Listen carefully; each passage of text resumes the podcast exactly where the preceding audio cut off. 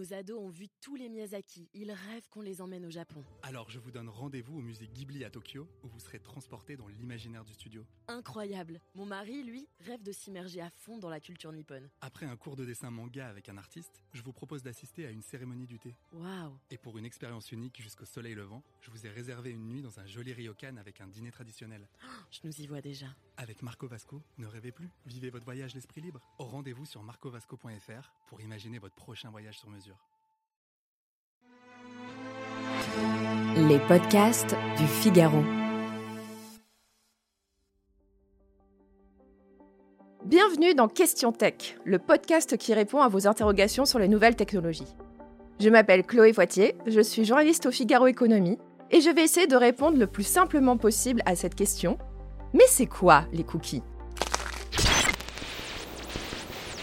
Les cookies ont été inventés en 1994 dans un but louable, nous simplifier la vie. C'est grâce à ces petits fichiers informatiques qu'un abonné au Figaro Premium n'a, par exemple, pas besoin de se reconnecter à chaque fois qu'il veut lire un article. Imaginez, ce serait quand même pénible. C'est aussi grâce à eux que vous retrouvez ce que vous avez mis dans votre panier FNAC, par exemple, si par accident, oups, vous avez fermé votre navigateur Internet. Les cookies sont déposés sur votre ordinateur ou sur votre smartphone par le site que vous êtes en train de visiter. Ils gardent en mémoire des informations techniques sur lesquelles la navigation sur Internet serait vraiment très pénible. C'est ce que l'on appelle les cookies strictement nécessaires. Mais cette invention a fini par dévier de son but premier avec l'apparition des cookies tiers, que l'on nomme aussi les traceurs. Ces traceurs, ils sont indispensables pour mesurer l'audience d'un site Internet, c'est-à-dire compter le nombre d'internautes qui s'y connectent chaque jour. Mais les traceurs sont surtout utilisés dans un but publicitaire.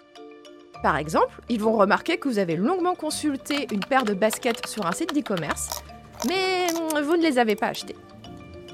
Ces baskets, vous allez les revoir apparaître sur d'autres sites web, dans leurs encarts publicitaires.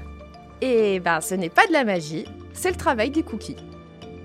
Ces cookies vont suivre ce que vous faites sur Internet et tenter d'afficher les publicités les plus adaptées. Ces informations, elles sont échangées et revendues par des intermédiaires dans le but d'afficher les publicités les plus pertinentes en fonction de votre profil. Et l'efficacité de ces publicités, elle va être elle-même mesurée par d'autres cookies qui vont regarder si l'internaute a bien cliqué sur l'annonce. Sauf que tout cela peut donner la désagréable impression d'être épié non-stop.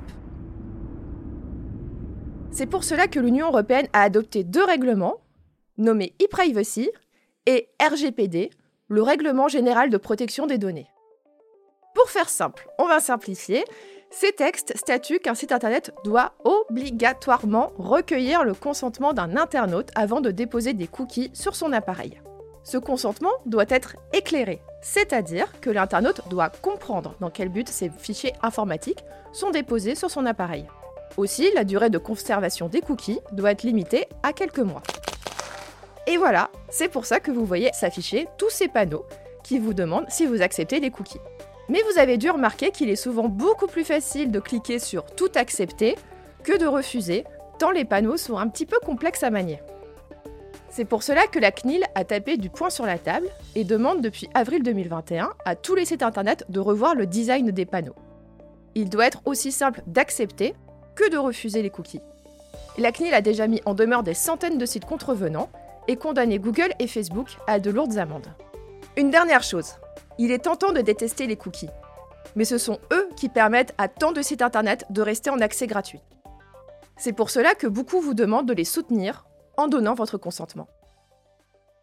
Aussi, l'industrie de la publicité en ligne réfléchit à des solutions moins intrusives que celles des cookies tiers. C'est un dossier que suit le Figaro Économie. Voilà, j'espère que vous y voyez plus clair dans le monde des cookies. Si vous avez aimé cet épisode, abonnez-vous à Question Tech pour être sûr de ne jamais manquer nos prochaines publications. Vous pouvez retrouver Question Tech sur le site du Figaro, mais aussi sur Apple Podcast, Spotify, Deezer et vos applications audio préférées. À bientôt!